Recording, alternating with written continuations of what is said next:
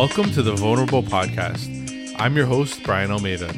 Each week, we'll share inspiring stories and tips on facing vulnerability and the lessons we can use to help us be able to find success and fulfillment in our own lives. With each episode, we hope to impact one listener, and if anything you've heard has impacted you, we'd appreciate you sharing it on social. Thank you for listening. Now let's get vulnerable. Audre Lorde said, and that visibility which makes us most vulnerable is that which also is the source of our greatest strength. This is episode 46 of the Vulnerable Podcast with Rich Keller.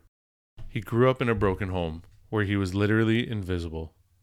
Never being the smartest or most athletic or most anything meant that the attention went to his siblings. Now, how this affected him wasn't uncovered until years later in therapy.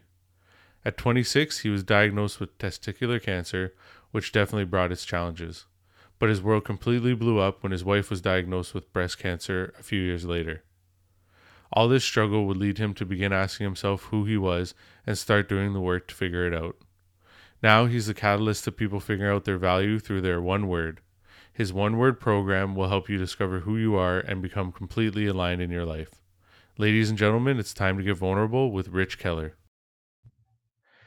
Hey, Rich, thank you for coming on the Vulnerable podcast. Um, this was a really sort of, um, I don't know how to put it, but it was like, it was a very quick sort of uh, uh, connection on, on Instagram. You sent me a quick DM telling me that you like the podcast. I checked out your Instagram and was like, you seem to have a pretty interesting story. Let's do this. And I kind of like that. I like when those sort of things happen where it's not so planned or or where you know you meet people out of random. So I, I definitely uh, appreciate you coming on today and and sharing your story. Thank you for having me. I'm really grateful to be here, and you know the best connections are the ones that are spontaneous. So um, I'm really looking forward to this. Thank awesome, you. Awesome, awesome. So the first question I ask every guest to get started is, what is your definition of vulnerability? I knew you were going to ask me that, by the way. after listening, to, after listening to a couple of your episodes ahead of time, I was like, "Wow." Um, I'm going to start by telling you that I am a huge Brene Brown fan. Um, if I had my last meal before I entered the pearly gates, and I had a couple of people to have, she is 100% top of my list. And I'm actually going to um, go with her definition, but I'll expand a little. Um, I, you know, her definition of vulnerability is um, risk, uh, uncertainty, risk, and emotional exposure. And I think to me that is really the um, the center of what vulnerability means to me. And it's basically having the courage to let people see the real you. And I think for me, this journey that I've been on about myself um, when I stumbled upon her, I almost felt that she was sitting next to me for years and I just didn't know how to articulate it.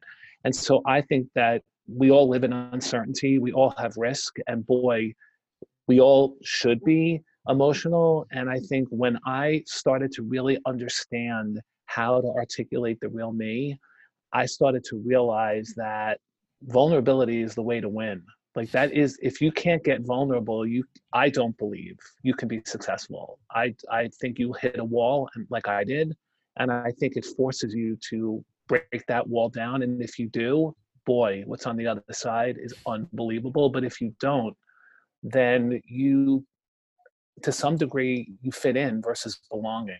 And i think vulnerability to me is belonging knowing who you are and then having the courage to go help other people that are having the same challenge help them break that wall no, and I couldn't agree more. It's it's funny because uh, as you mentioned, Brene Brown, I didn't know who she was until I literally thought about starting the article series that we spoke about before we got started. And I was speaking with a friend, and I was like, I think I want to start talking about vulnerability and stuff like that. And he's like, Well, do some research and like you know whatever. And so I went on Google and I typed in like vulnerability experts or something like that, and then Brene Brown popped up, and I was like, Oh man, there's a lot Ooh. of information from this one person. And and since then, I've watched like her TED talk I've watched right. her Netflix special, and she definitely has. You know, when I even when I look for quotes for the the sort of intros of my episodes, ninety percent of the time the quotes that come up are all from her because she definitely has a lot of them when it comes to to vulnerability. And then the other thing that I, I find really interesting about what you said is uh, an episode that I um, uh, recorded a few days ago with a friend of mine, uh, we started talking about this whole thing of authenticity and vulnerability and and sharing and everything like that you sort of spoke about. And what I think was important, sort of about the way that you um, you define it as you know like you have to face it yourself and then from there you ha- you sort of like learn and grow from it and then from there you can help others. And that was sort of the same uh, realization we sort of came to in that episode where you know I, I, was talking about being vulnerable on social and stuff like that and he's like yeah but if you're just doing it to like share your story and and you know maybe get the attention and sympathy from other people does that really benefit you? And i said no because you have to do it with yourself first. And so I, I couldn't agree more with you is that you have to be true to who you are first you have to be vulnerable with yourself first and then from there you can go out put it into the world and try and impact others. So i just really liked your definition because it sort of gave that exact same sort of transition of how i believe vulnerability works as well yeah, you know, it's interesting. One of the things Brene Brown says that really hit me, you know, when I was, you know, on my own journey and, you know, I'm still, I still am, but she made a comment that you can't give away what you don't have. And I never real, I mean, I'm a brand guy, as we'll talk about, you know, what I believe the real definition of branding is.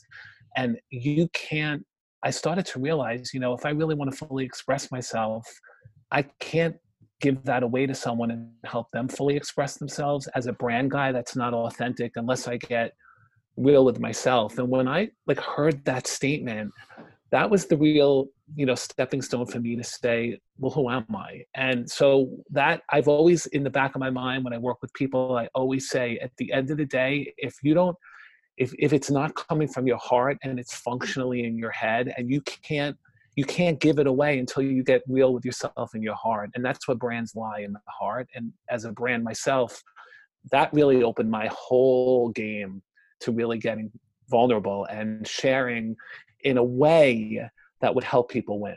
I'm sharing to help people win i'm not sharing to get sympathy. There's a big difference in that statement no 100% and like i said it's it's great to to sort of realize that for me as well like when you when you spoke about there about coming from the heart like i realized that again too that, that in the past few years that there's a lot of talk out there about your mindset and getting right up here but i think that you have to get right in your heart first before even your mindset or anything else matters because if you're not right there your mind can trick you and tell you a lot of other things that may not necessarily be true to yourself or the way that you really want to present yourself and then you end up because that's i mean completely honest that's what happened to me when i hopped onto social. I was sort of you know had this story going on in my head that i was putting out into the world but it wasn't really true to who i was. So but uh, enough about me. We, we want to get into we want to get into you and your story uh, I mean, like I said, when I when I saw you on Instagram there, and I looked through your profile quickly, and I checked out a little bit about you, you've definitely faced um, your fair share of, of struggles and vulnerabilities. Uh, what I want to sort of look at, if you don't mind, is just if we yeah. can go back for a minute, like if you can think back to whether it's you know childhood, high school, whatever you want to sort of, however far back you want to go. What would you say would be your like earliest memory of, of facing some sort of vulnerability or struggle in your own life? Yeah, uh, that that is once again what a powerful question because I think my entire life has been vulnerable. I just didn't know it, and over the last couple of years, I've really pieced my story together. Um, and so, you know, I'll say a couple of things on that because I don't know if I think there was one particular moment, but I think it's important to sort of build up to that so the listeners can really get a sense of who I am. So I I grew up in a very challenged home where I felt I grew up invisible. I mean, literally through therapy, I grew up invisible. I grew up in a home where I was never smart enough, never athletic enough. Um, I had no relationship with my dad, zero, lived in the same home for 18 years. Parents fought all the time. And I was so longing for connection. Like I was so deeply rooted in missing that like connected tissue that I needed. And I I just felt like I had never had any worth. And you know, despite that, I had a lot of friends I did great in school. I graduated four out of 800 in my high school class, even though I was, you know, never really told that I was truly smart. My brother and sister both went to Ivy League schools. I couldn't get into an Ivy League school, and it was always the negative. Like, you know, my brother played football, I bowled. Like, it was always like I always felt like second fiddle. And um, after college, which you know, I had a great experience. I was 26 years old, and I woke up with testicular cancer out of the blue. Just you know, one day I had groin pain. Everybody told me I was crazy. I went on my own without telling anyone. And I wake up and I have testicular cancer at 26 years old. I think that was the first moment. But I, I'm going to be honest with you. I all I thought about was that I was I'm never going to be a dad which is despite my childhood, I was dying to be a parent. And I also thought I was going to die because I grew up thinking, you know, you have cancer, you die. And so I was dating my wife at the time. Her parents were amazing in helping me get better. I didn't have great insurance. Like there was a whole whirlwind at 26 of like, whatever it takes, just get me better.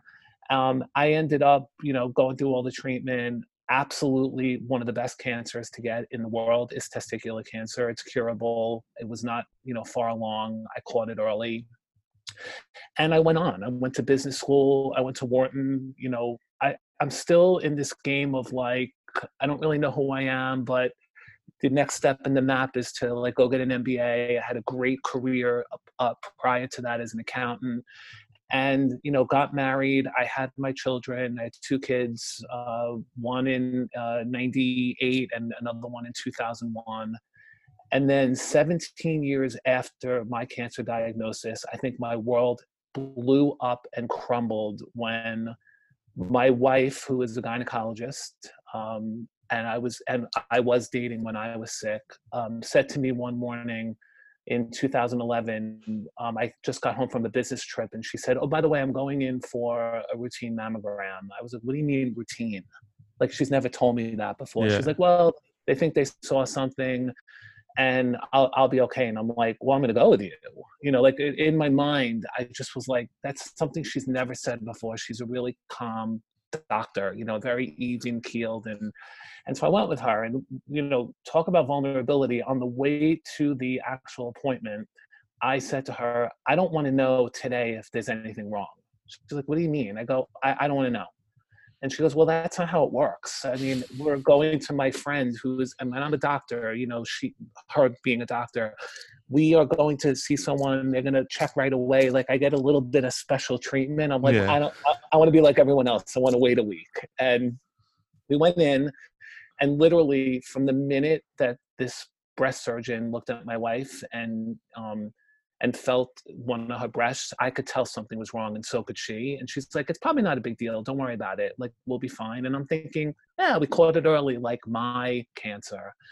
And two days later, we got a call, and I'll never forget it. We were on my way to my kid's recital, um, my son's recital at school, to talk about a good time, fun.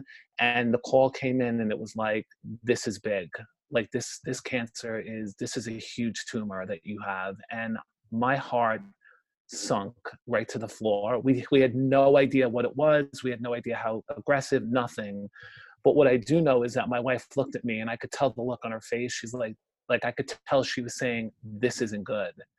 And it was that moment where I'm like, literally, I have my MBA, I'm I'm moving up the ranks in the brand marketing world. I have two kids, and I'm like, I'm gonna I'm gonna be a single parent. Like I had doom in my head. Right away, I was like, I went right to the this is over. And over the next couple of weeks, we got some, you know, good news in that it wasn't as aggressive, but it was big and it was advanced.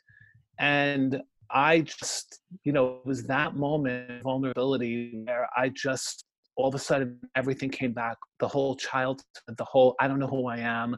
How am I going to do this? How am I going to raise my kids and work? And and and it took a year and a half to get her back to you know herself and uh, i'll tell you nine years later she's doing amazing. It is a miracle that this woman is still with us today in the sense that you know we had to like kill her to bring her back but it was that moment almost like the explosion of that cancer that really made me stop and say okay i surrender. I need therapy. I surrender. I need to know who i am. I need to get real with myself. And that started my journey of um, really discovering who I was, really discovering like what is my story? Like how do i put all these pieces together? Why am i so why am i the type of guy that everybody thinks can run a company?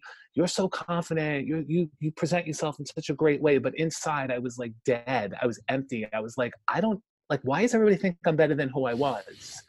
And it was because i didn't really truly not only discover who I was, but I also wasn't being real with what I really wanted out of life. And so I went on this therapy journey.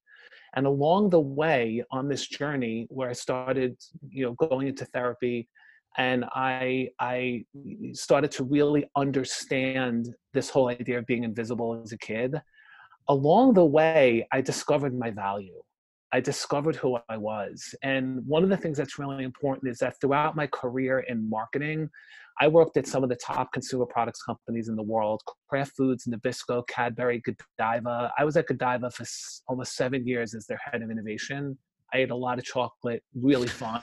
but one of the things I did is I would craft that identity, I would craft the identity of that brand in one word. And that one word was the core value that the brand brought to your life. Like people buy brands because they deliver value. You pay, you get the value.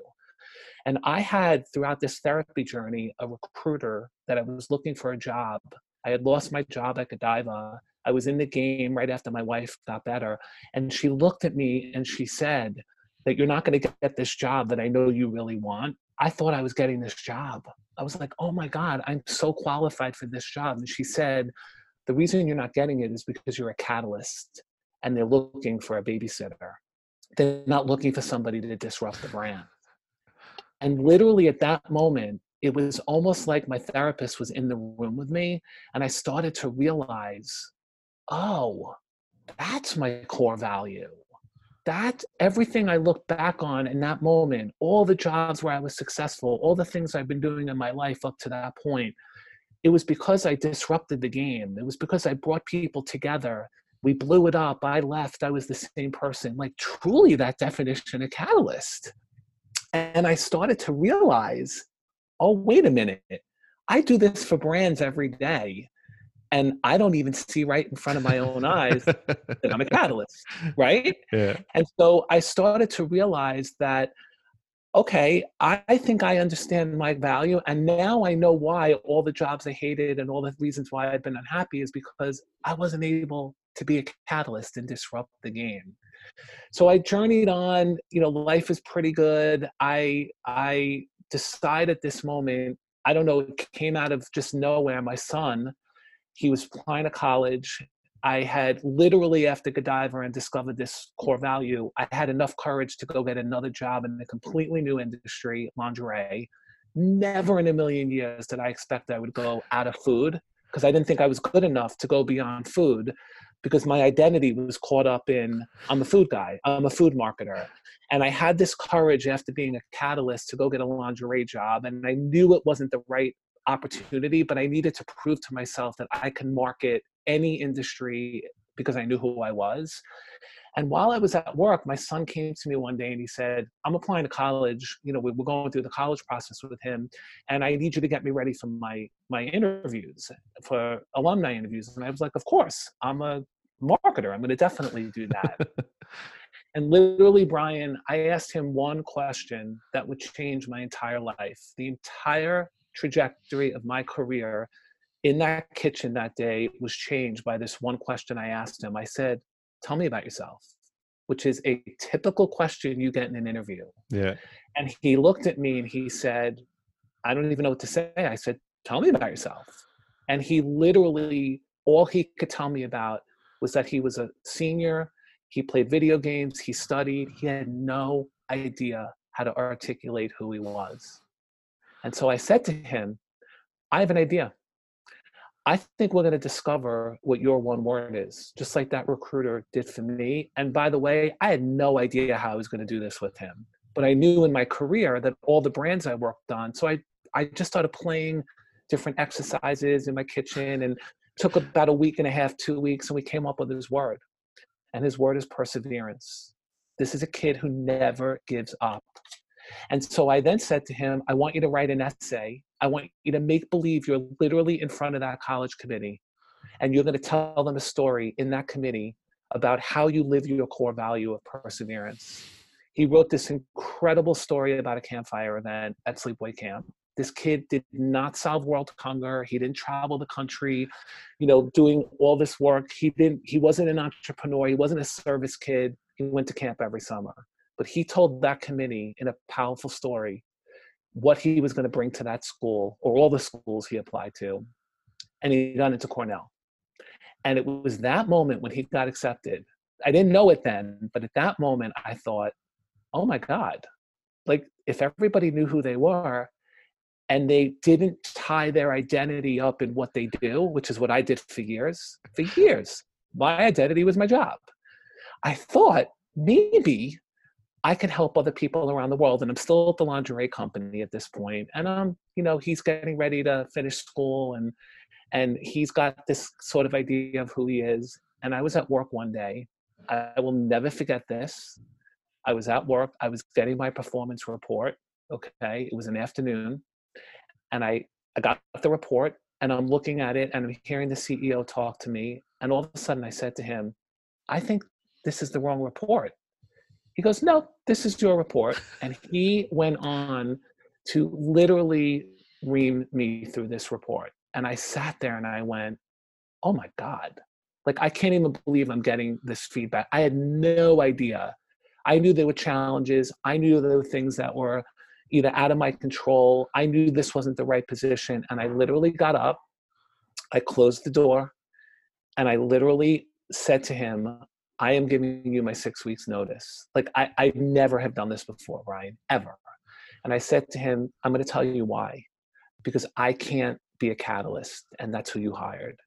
And I gave him all these reasons, and I was very, very up and up. It was very professional. And I said, I'm going to give you six weeks for four things in return. I think I asked for like unemployment, my bonus, a reference.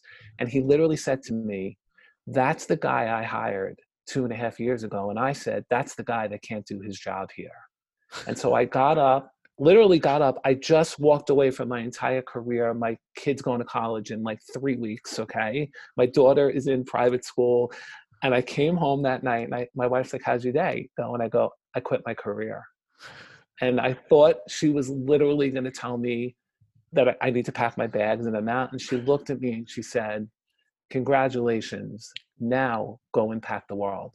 And i was like excuse me? She goes you should have been out years ago. And i said i don't know how to do that. Like i i have no confidence. Like um this is still the guy who has no value. And she's like no it's time. And i literally i called mentors. I called my therapist. I wanted everyone to tell me what did you just do?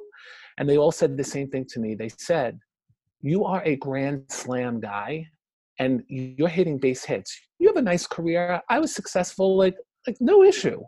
But they're like, now is the time for you to go make an impact. And I literally, this is fall of 2017.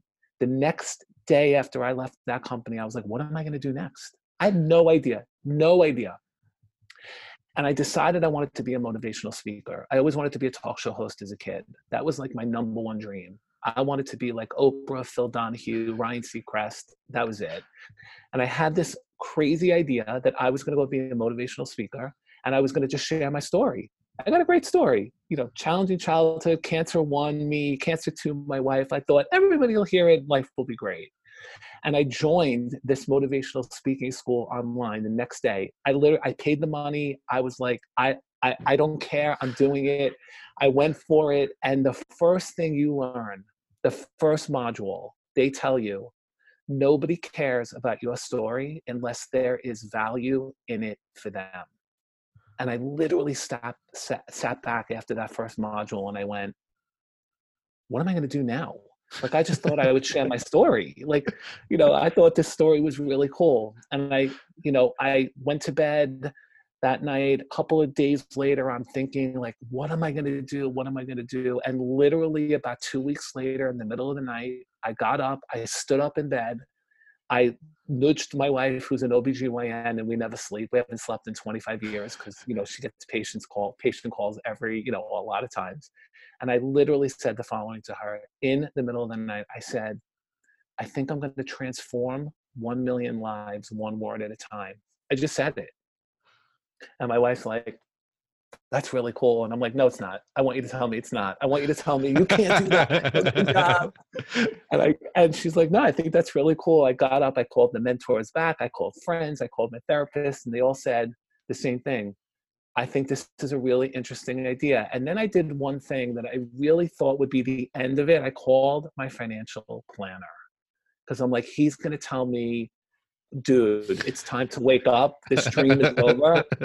And he went through a couple of scenarios about the future with me. Now, now, granted, I had 25 years of work experience. I had been saving money. You know, he said, I think you're going to be okay and we i will never forget the day the door closed and my wife looked at me and she's like we're done you're going to go make this happen and i just went on this journey from that moment on why did i do that because i knew i knew at that moment that i grew up with no value i grew up invisible.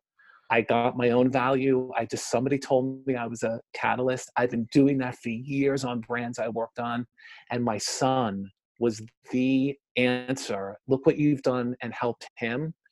Go and put a business together and go out and speak in high schools, go to colleges, go to conferences, and help people understand the following. And this is the vulnerable part that I really think helped me make this work. My entire platform is built on the insight that what you do is not who you are, but who you are should drive what you do. I want to say that again. What you do is not who you are, but who you are should drive what you do.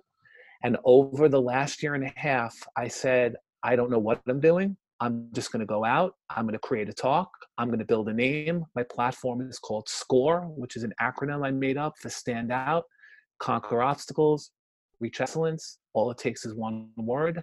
I got on the phone with friends. I did free work. I went on stage. I'd come off what worked, what didn't. And here's the funny part I literally thought at my first talk that I was going to be, I told my wife, I'll probably be home at the end of the day and I'll be back tomorrow calling recruiters to get a job because I had no idea how to get you to your one word. I just knew I had a great talk and an idea. I went to my first conference. Literally, people came up to me after and they said, Whoa, can you help me get to my one word? And I'm like, not really. I said, they said, well, you know, when you do, we'd love to maybe connect. And I got home from the conference and I looked at my wife and I was like, that went much better than I thought. Called my team the next day that I had hired to help me build my brand. And they said the following We told you that this idea was going to be contagious and that there was going to be some value. And I said, well, what do I do now? And they said, you're going to spend the next eight weeks in your office and you are going to create a program that is inside your head to get people to discover their core value in one word. One word. And I said, okay. I was like, and you know what? I reached out to all the people at that conference that I connected with, and I, I created an incubator. I threw questions out. I got back questions. I worked. I did. I and all of a sudden, I created this program. I, I honestly, I it just it happened, and I I and I put it out there in the world, and people started buying it. They're like, I want to work with you. I want to discover my core value.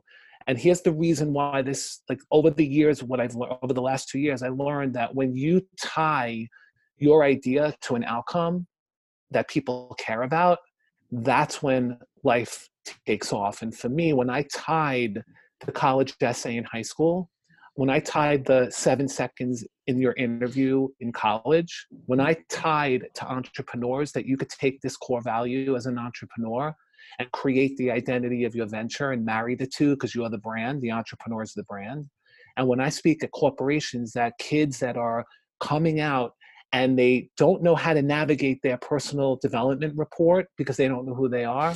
When I did that over the over the last year and a half, that's when people started to care. And they were like, do you really need your one word? Not really, but if you know what you want to go do with it, I want to get into a college, I want to get that job, I want to build that venture, I want to get through the company and move up the ranks. That is when I started to realize, you know what? In in I can help you disrupt as a catalyst your mindset and simplify this whole branding process in one word. And that one word is literally the core value that you give away as a brand. You, brands give away their core value in exchange for it, it's money if you buy it. You know, a company will make money, but you give it away if you want to tell a college admissions committee why I should be the one you select from my school. You tell that interview in seven seconds, that interviewer, you saw 20 people today, but let me tell you who I am at my core and change the game of the interview, like be different. And if you tell an entrepreneur that that they're going to go out and sell themselves, like the Sara Blakely's, the Howard Schultz's, the Steve Jobs. There's a reason we know those people because they put themselves in front of their venture with their core value. I started to get more confident and I started to realize, oh, that is my gift. Like I can help people discover that core value in a simple way. Maybe that's why I'm no longer invisible. Like I really started to say that oh, that's what Brene Brown meant when you introspect and understand your story and have the courage to go tell people that and get them in your community. And then they want to do what you're doing because they see the power that your one word brought. And I was like, oh, this works. and I got to be honest with you, I've just been moving ever since. Like I'm I'm going to transform a million lives. I am going to get a million people to understand that their identity is not caught up in what they do. I don't care what you do for a living. I don't care if you never work a day in your life. You still are uh, you still have a core value that makes you who you are. And if you can be known for that one thing and do it well like brands out there that win, you win the game. Now, can I give you an example, Brian, of, of, of, what I mean by the one word so that your listeners can like really articulate and understand how that gets translated then to a person? Yeah, no, for sure. Go ahead. Yeah. Yeah. So I, I'm on st- when I'm on stages uh, and I speak across the country, I bring all the brands in that I've worked on or studied throughout my career, and one of them is Starbucks. And I'll say to people, in the beginning of my talk, what is the first word that comes to mind when you see the word Starbucks or you see the logo? And most people will say to me, coffee, which is what, exactly what I expect. Yeah. Okay. But then I share my whole concept around the core value and the one word, and people give away their core value. And then I we go back to the brands and I do an interactive in the audience. I'll say to somebody who has been to Starbucks and has stayed there. Somebody will raise their hand. I pick them from the audience and I'll say to them, "Why do you go to Starbucks?" And they they'll say to me, "Well, I sit there all day and I do work, and I you know I I love the this free Wi-Fi. The chairs are comfortable, and the barista." And I say, um, "How much did you pay for that coffee?" And they'll say, um, seven dollars, but that was really expensive coffee." And I'll say to them, "You didn't pay for the coffee. You paid for community. You paid for the value of community to sit there all day." In the comfortable chairs with the Wi-Fi, the aroma, the barista, and the name on your cup like there's a reason why they say, Brian, have a good day. It's not because they can't remember your name. It's because they want to know your name and they want you they want to say to you, Brian, enjoy your time while you're at Starbucks. The next day when you come in, they already have your drink ready because they know you and you yeah. feel like, oh, I'm valued. So I tell the audience, the product is coffee, but that's not your brand. Your brand is your core value, and you use your product, coffee, to drive community. And then I see the audience members go, oh, I never thought of that. So it's not expensive. No, you're paying $7 to spend the day there. That's pretty cheap if you think about it. Right? Yeah. But then I flip it, but then I flip it on them. I flip it on the audience and I say, okay, now you have to say to yourself before you walk in that interview or or you apply to college or you're an entrepreneur, what value am I giving away? And when I say that you I'm a catalyst, like when people say to me, oh, you're a speaker, Rich. I'm like, no, no, no. I'm a catalyst and I use speaking. I use speaking, coaching, consulting, podcasting to drive my ability to disrupt the way you think on stage around personal branding. And that's when I started to see as I was getting off the stages and I evaluated what worked and what didn't. The moment you convert that brand that they love into the from the product coffee to community, people instantly got it and then i share a lot of other brands but that's the essence of what i teach people is that you have to think about any brand that you buy or work on or yourself what are you giving away in exchange for money and for me i'm giving the ability to take something really complex catalyst your mind we're going to disrupt and we're going to break it down to one thing one word that is going to change your life because it changed mine. I quit my whole career over that. Uh, that's uh, th- there was a lot to digest there, and, a very powerful story to say the least. Uh, something, a couple things that I want to get back to, just to sort of touch on them a little bit more, is you know when you first when you talked about sort of the first experience of vulnerability, of of feeling like you weren't seen, of not having that great relationship with your father, but then you sort of touched on a few moments after that that that was sort of the driver behind you wanting to become a father that you knew that you wanted to become a father because of that lack of a relationship uh, you know for me i just want to sort of get into that a bit more in terms of like how, like how how did what about that like what about ha- not having that relationship made you like decide because i it just seems to me like there's more to that like it wasn't just like uh, you woke up yeah. one day and you're like i want to be a dad like i just if you get what i mean i just want to sort of understand yeah. like no you know. it's it's great it's a great question and i i think for me, I was so there's two ways you can go when you have a an experience. You can either repeat it or you could say, I'm gonna change the game. Okay. And I had always had in my mind that I was gonna do it differently. I didn't know how. And certainly I credit my wife and the relationship we have and the and the way she taught me to communicate and be vulnerable. But I will say to you, I had a deep longing for connection since the day I was born.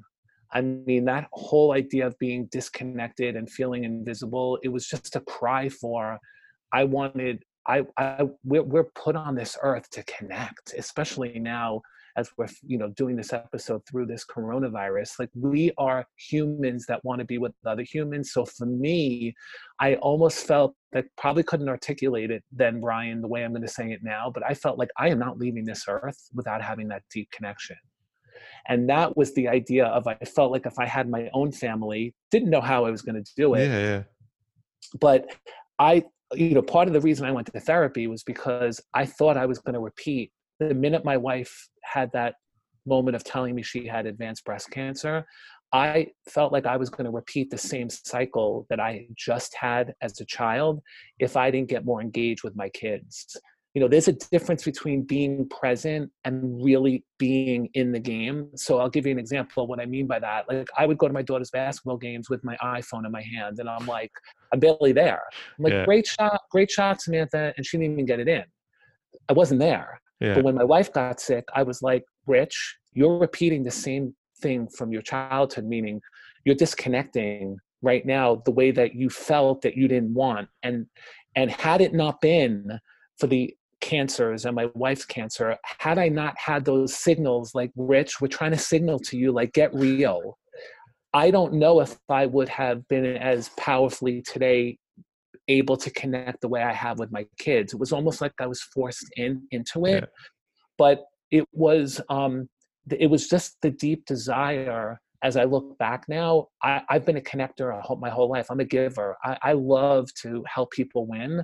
And I just, it was like that success is the best revenge. There is no way I'm leaving this earth having no children or no connection or no ability to to take what I think was something I had and give it away in, in a powerful way. So I think I've always had that longing. I didn't I wanted to be a parent since the day I was born. I just I think it was because of that connecting gene that I have. And maybe I didn't have it and I was like on a mission to get it. And maybe if I had it, I would maybe wouldn't have wanted it in that powerful way. But I wanted something I didn't have because I knew there was more to life than what I was experiencing.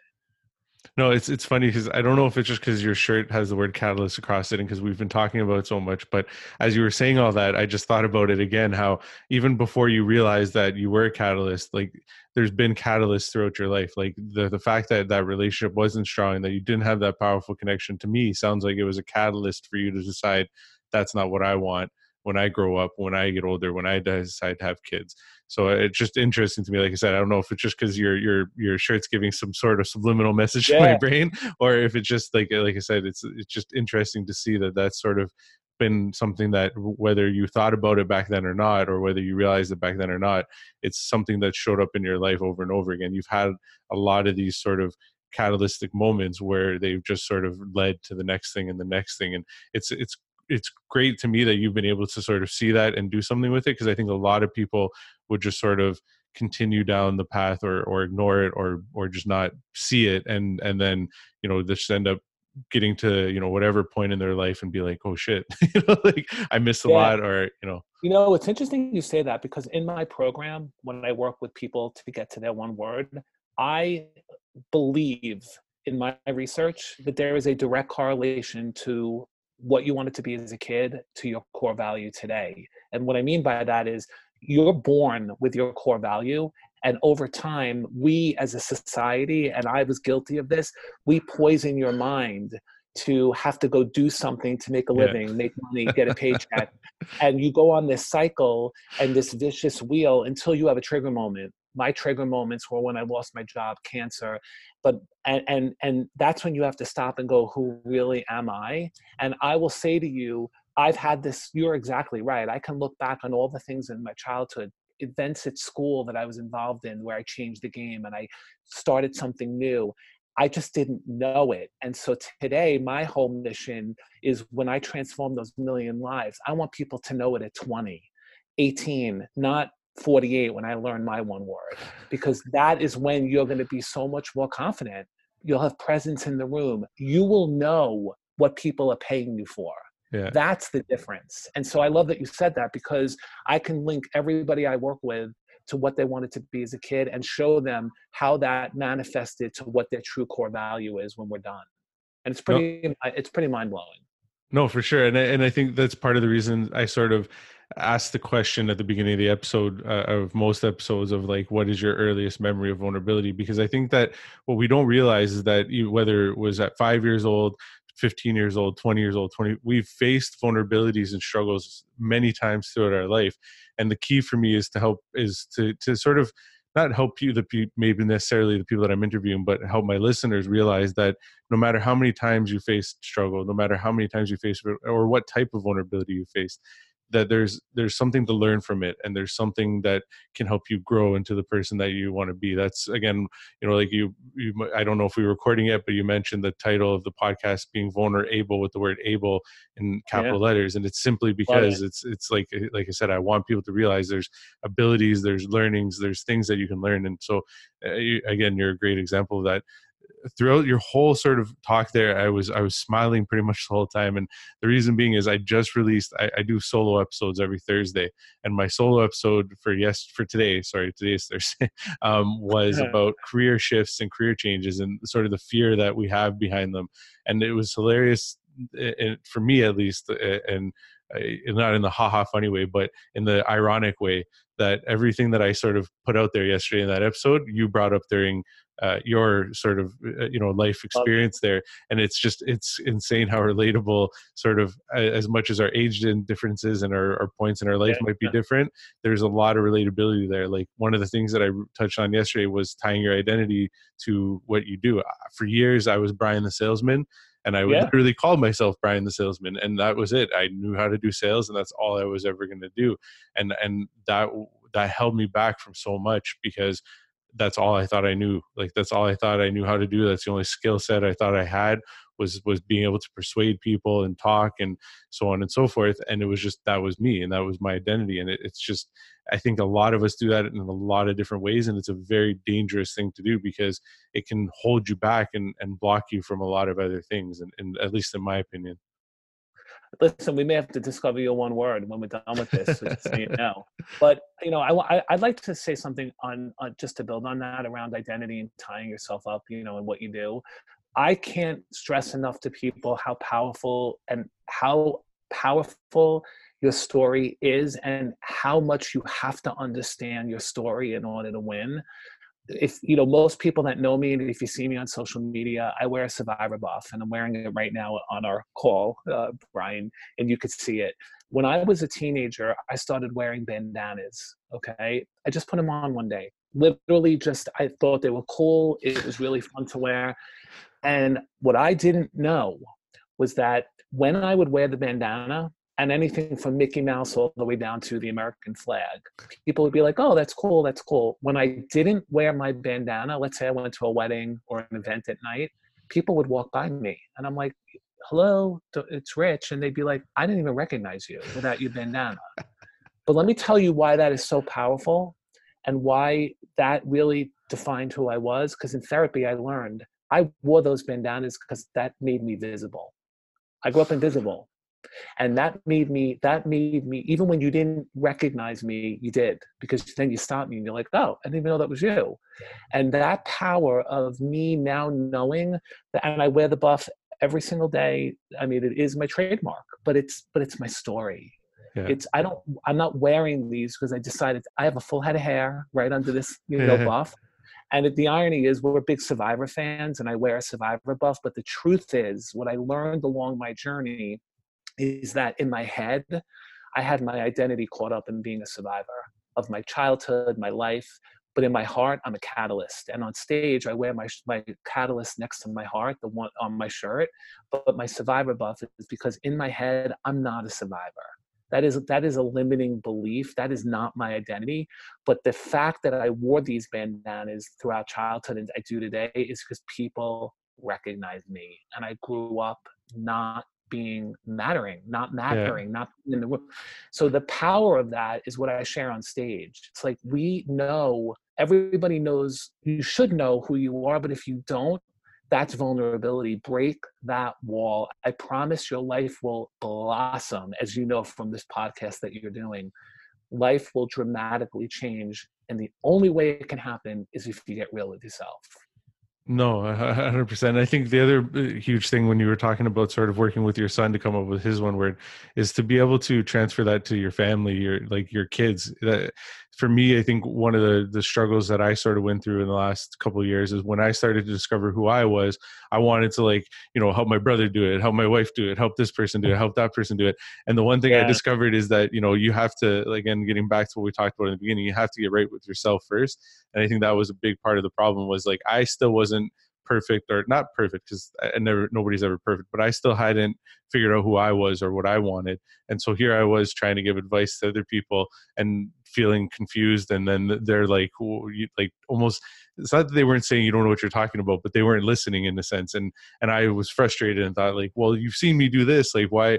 And so I think it's very powerful that you were able to sort of find a way um, to to transfer that skill over because uh, I don't think all of us are able to do that so easily and and I, I just I, am pretty impressed with that because like I yeah, said I, you know, I'm going to become a father soon so it's something yeah, that I, I want to think about yeah. You bet. I will tell you that you know it's funny because a lot of people will say to me what type of people do you work with and who are you attracted to working with? And I will say I have my best success with highly emotionally intelligent people.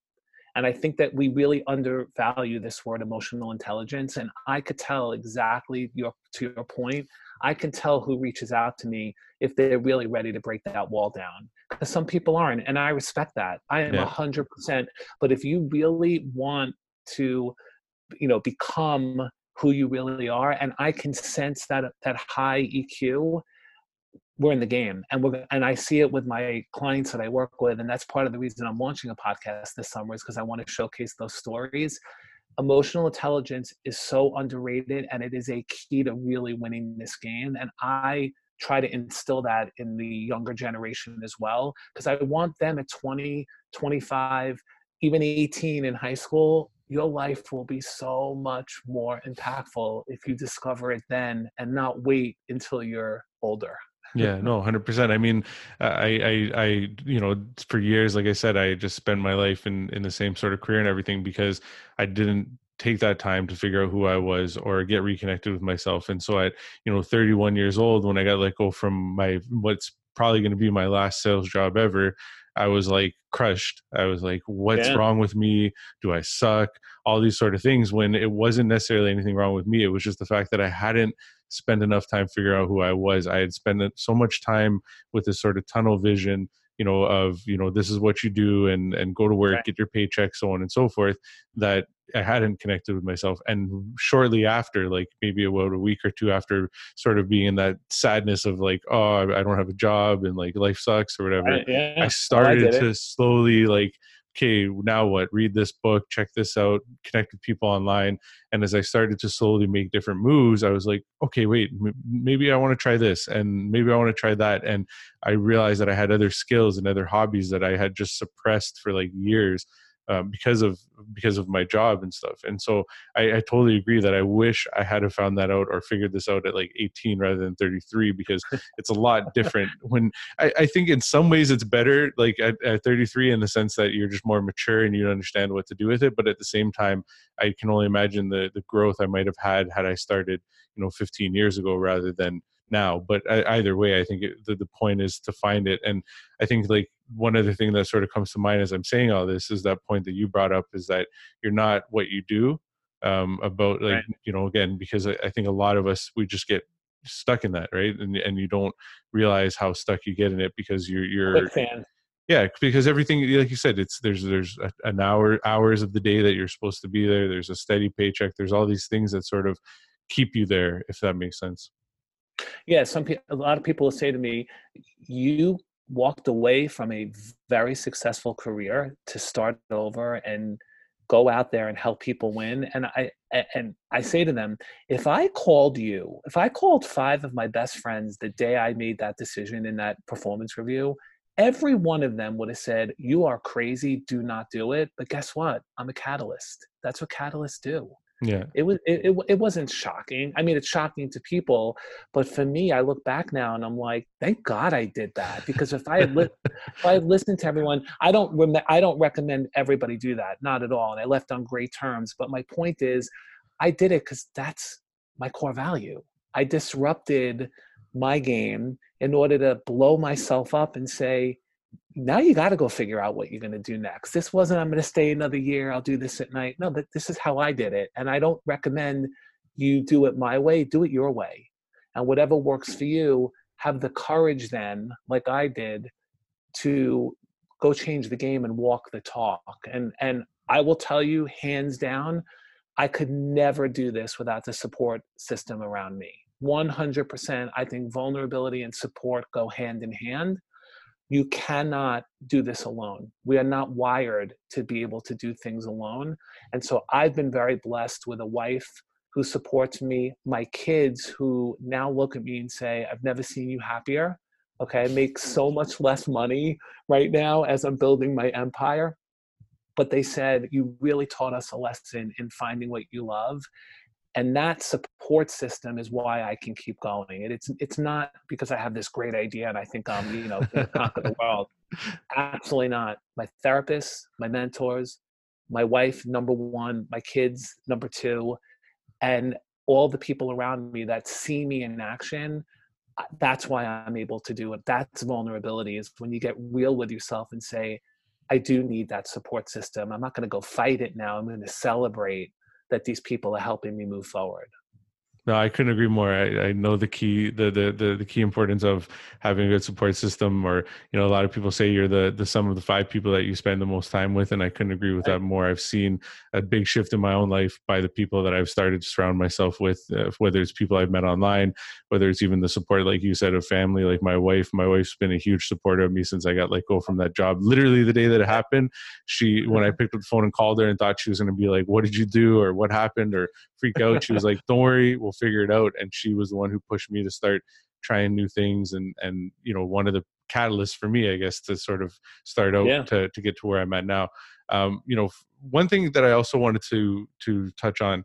Um, and and just sort of reminder from uh, the podcast that I released this week is the person that I had on the podcast. She talked about sort of you know facing your pain and how that can sort of help with you know if you if you face it and learn from it it can help you sort of i guess again use the word catalyst you into where you're supposed to go. And one thing that i i sort of picked up from when you were telling your story there at the beginning was that you know each time sort of each time something happened although you went into that dark spot like you said like when your wife was diagnosed you're like oh my god like i'm going to be a single dad. How am i going to do this?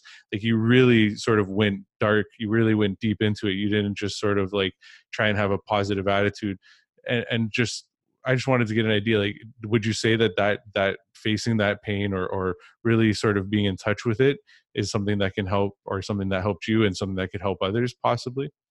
Oh yeah. Oh my God. That's such a great insight and question. Thank you for asking me that. A hundred percent. I mean, that was part of therapy. That was the whole therapy at my wife's diagnosis opened up the entire, you know, house and we you know we we imploded the house and built it up from the ground up. And i would say uh, all the times that i had to the assignments she gave me the introspection exercises i you're exactly right. I had to get real with like rich that happened. So okay what'd you learn from it? The whole goal is what did you learn that you could take going forward you I, I, took a i took a, um, a leadership course called landmark forum and they teach you that your past does not define your future but that's how we're raised. We're raised to think we can only do what we knew from the past. And so i would say to you the one thing that i really the one blessing that came out of my wife's cancer once again really ironic to hear someone say there's a blessing in this but there really is. And the blessing was I didn't think I can live on my own. Like I grew up invisible, dying for connection. I meet my wife. In some ways, I felt like my wife was my savior. She's going to go. How am I going to do this? But what I think it really taught me was getting into the pain of what my life has been about and the, and then get the strength to realize that you can be on your own. I don't say this in a negative way, but if something were to happen now to my wife, I'm so much stronger and I know life will go on because I did the work. I didn't shy away. I didn't say, well, she's better. Let's move on and wait for the next axe to fall. And that's not easy to do. I don't say that everyone's going to get up and do yeah, that yeah. work. But I had no choice because when my wife got sick and I thought I was going to be, you know, a single parent, all of a sudden it was about getting those kids, my kids, to have the life that they deserve and give them the ability to be functional in the world that shift is what made me go do the work. I, I, if it had been only about me i may have wallowed but i had no choice in the matter because i needed to let my wife know that they're going to be fine because i'm going to i'm going to commit myself just like i did at my job or just anything in life. So you've heard the term brian no pain no gain. I live that and yeah. the gain the gain is so much bigger than the pain. If you go through it if you go through that wall and break it i promise i, I, I every listener listening call me i promise you you will blossom like i did. And now i'm ready for anything that comes my way. I'm not saying i'm going to handle it like like a champ but i know now that i can live on my own. I know now that i will survive because i know my value and I know what I need to do now, which is help others get their value so they live better earlier than I did. So it's a it's a 100% yes to your question, no pain, no gain no and, and, it's interesting how you sort of use that that that one sentence that we've all heard a million times no pain no gain. I think a lot of us think about it in terms of like the movie where it's like you know going to work out or whatever but i think that in terms of life that's sort of what it is. It's like a constant workout. Like you constantly have to be willing to shift and adapt and change and and and do all these different things to get to where you want to be. If you're just sort of stuck in that same place or what i like to call the comfort zone it's very easy to to to not have any growth or to just sort of you know get to 80 90 years old and then look back and go crap you know i missed the whole lot or i didn't do this or i didn't do that. Um so again you know no pain no gain 100% makes sense. So you said it. Well said so if um if we were to sort of I guess look at your entire journey and, and I think I already I know the answer to this, but um if we were to look at your entire journey, everything that you've been through, how would you say it's all of it if you were to put it maybe into one word, which I might even know what that word is, but um, if you were to just sort of culminate everything you've been through, how did it help you get to where you're at right now today with your programs, with your speaking, your coaching, everything like that? Wow. Um, uh Ryan, that's a good question. You like you're very thought provoking. I love it. Um, I would say that one of the probably the I'm going to say a one word. I'm not going to use the word catalyst because obviously that's what I do. But I, I, I I'm going to take I'm going to take a lesson from my career in corporate branding and the pivot I made to personal branding, and I'm going to say the word guide. G U I D E guide. I think the one thing that I've learned is that we are put on this earth to help others win. If you put a brand hat on, you buy a brand because it solves a problem, and that problem makes your life better. And I think the thing that I learned, and I'm learning every day, because this is also a battle. I, you know, I'm still in the game of, you know, working through this, is that I'm here to help somebody else win.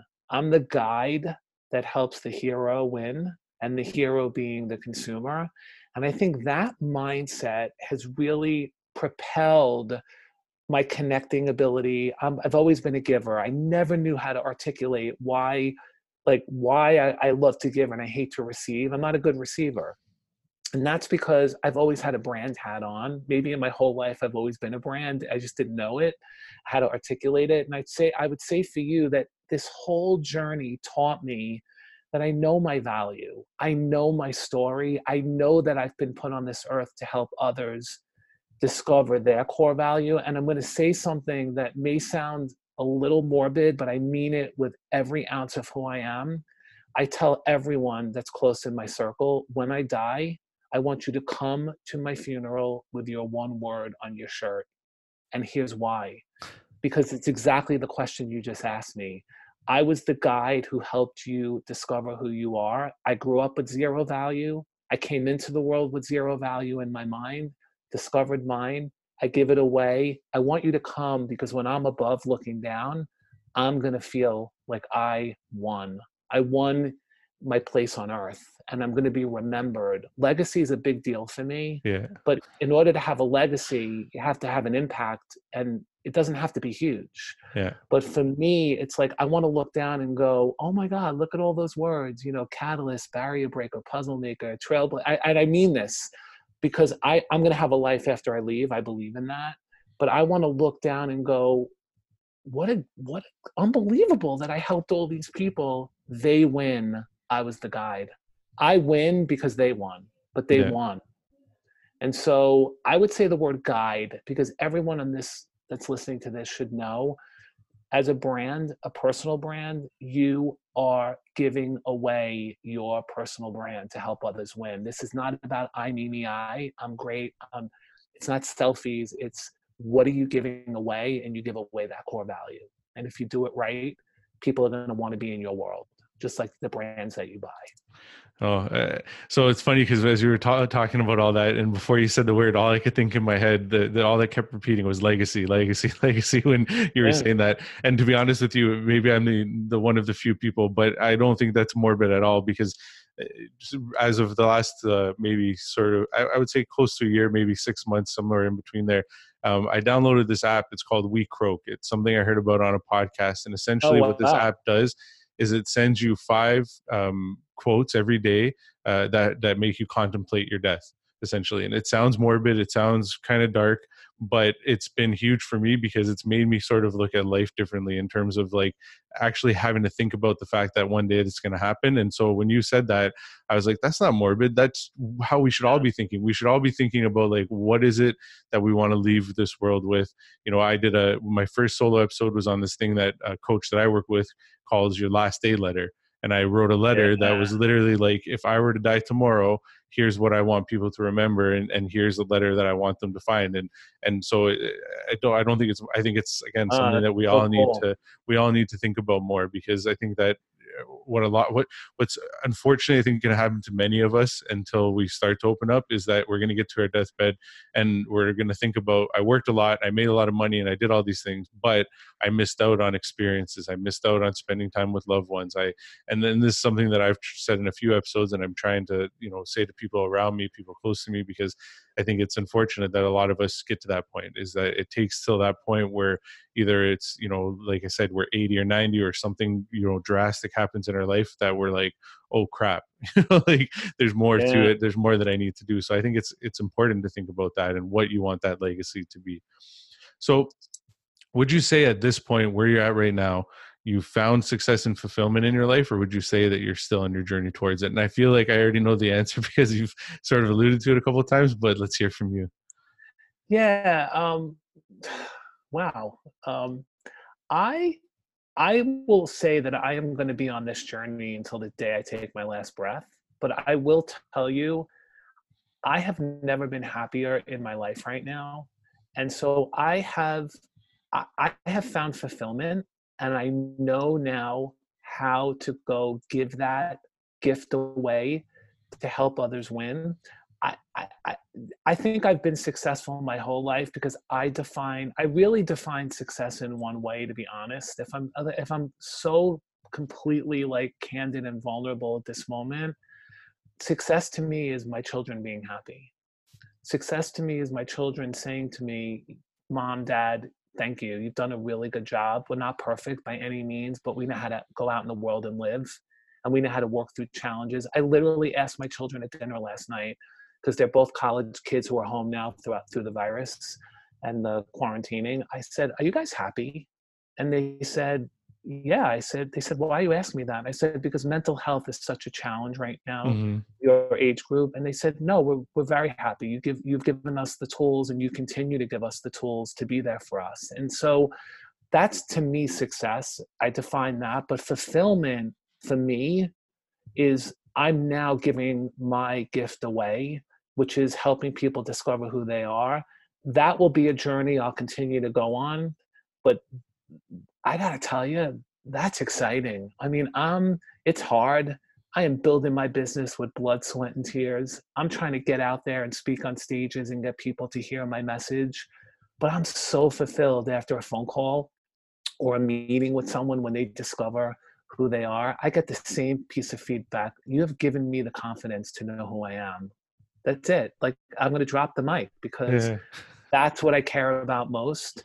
And i i do believe i do believe that if you engage first and sell second you will sell a hell of a lot more in life.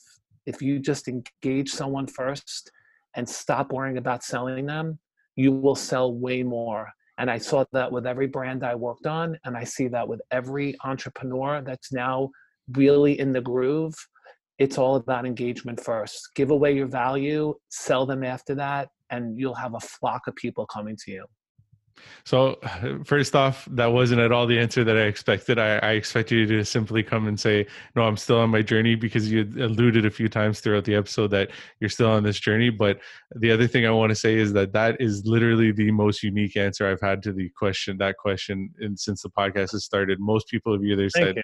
you. know, no, I'm still on my journey towards both. Some people have said, yes, I, I, I'm fulfilled, but no, I'm not successful. Some people have said, you know uh, depends on how you define success and you know there's been a lot of different answers but yours is it was completely unique and and i i really appreciated it because like i said Thank you know starting my own family soon um, that's something that i've you know definitely given some thought to in my own life and for you to say that success isn't in you know the money or the business or the this and that but in the fact that your kids are happy and that you've done a, a good job bringing them up uh, was huge for me because it makes me think about what I want to do for my kids.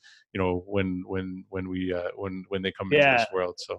Brian, that's a great. That's I'm so glad you said that because one of the things I learned on this journey, just in life, it's not about my kids, but it's related to my kids. Is that you get out what you put in.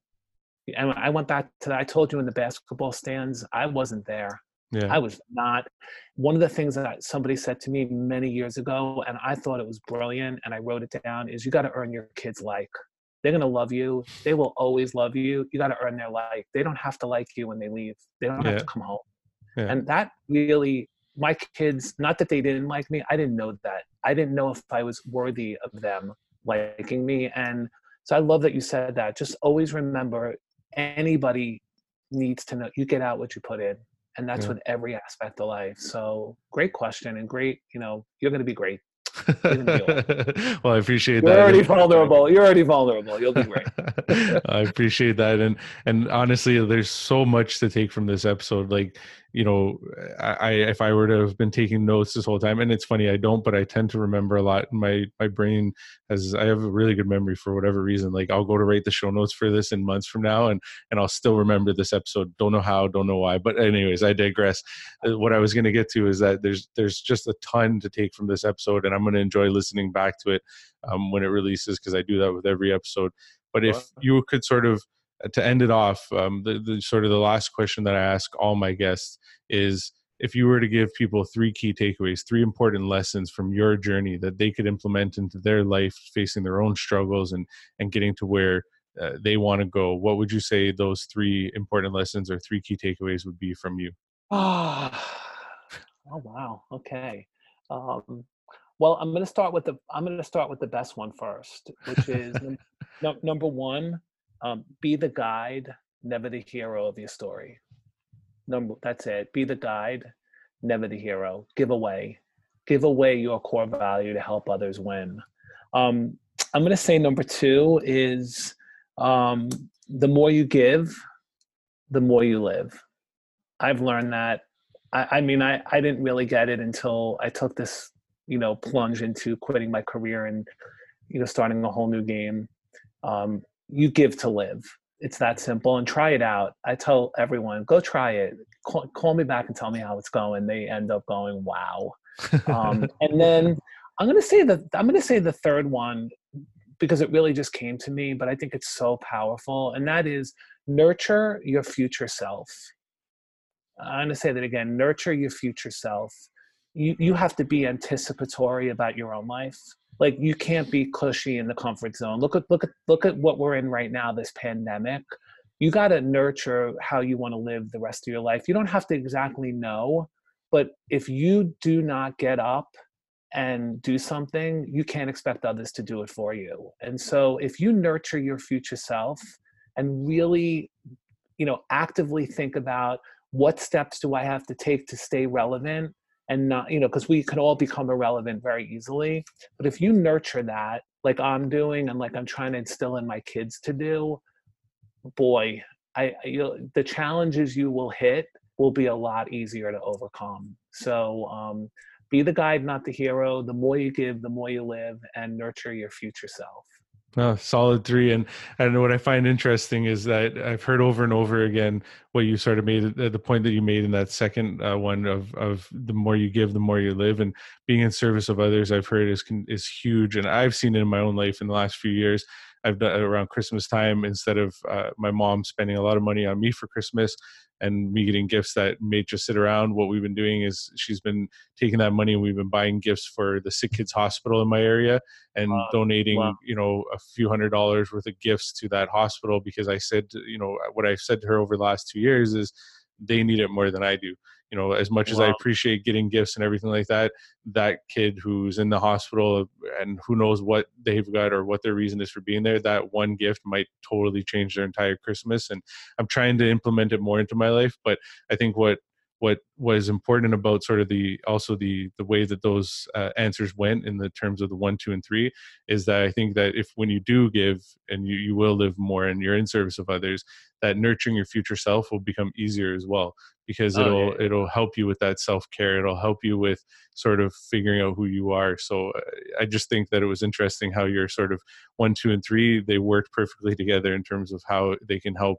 anybody with anything that they're going through which is sort of the point of that like i said so um, solid three like i said thank so you i really appreciate that the last thing that uh, that I want to do for all my guests is I want to give them an opportunity to just promote themselves, uh, talk about what they're up to, their programs, where to find them on social, whatever they want to do. It's just sort of your own few moments of self promotion. Yeah. So the floor is yours. Thank you. I appreciate that. So I would say if anybody wants to learn more about my SCORE platform and how to discover that one word, that core value, um, my website is therichkeller.com. I would also say if you want to catch me on LinkedIn from my content, just type Rich Keller Catalyst. I put my one word right into my profile. Um, and then I would just say for the third one, um, I'm pretty excited. I shouldn't say pretty, I'm damn excited about the podcast that I'm launching this summer called The Catalyst Effect. And it's going to be showcasing all the people that I've worked with, uh, thought leading entrepreneurs, high school and college trailblazers, and emotionally intelligent business executives.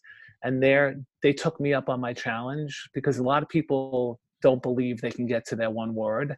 And they took me up on their challenge, and I'm going to share uh, their journeys and stories to inspire this movement of getting to 1 million people. So be on the lookout for that. And, um, and then I just want to say thank you to you, Brian. I got to tell you, I love this podcast idea you're doing. I mean, vulnerability, especially for men, is the, I mean, I cannot stress enough get vulnerable.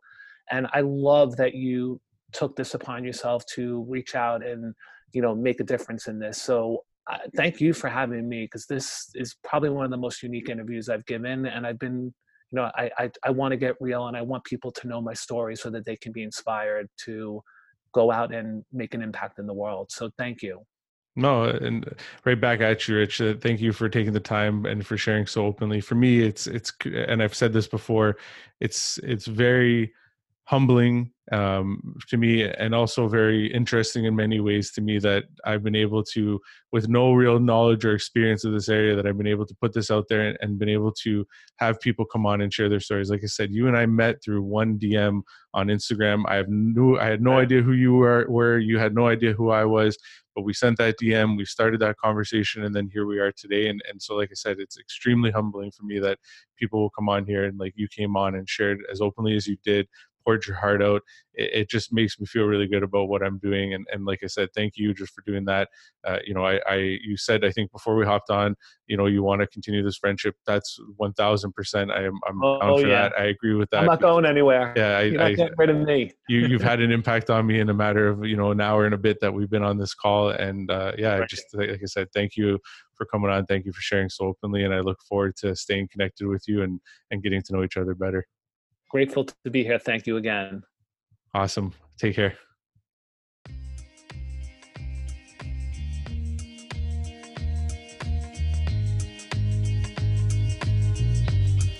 Thank you for listening.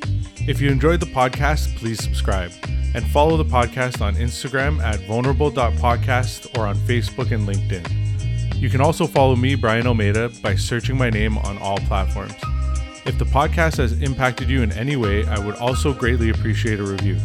Lastly, if you know anyone with a great story of going from struggle to success, I would love to have them on. Thank you and see you next week.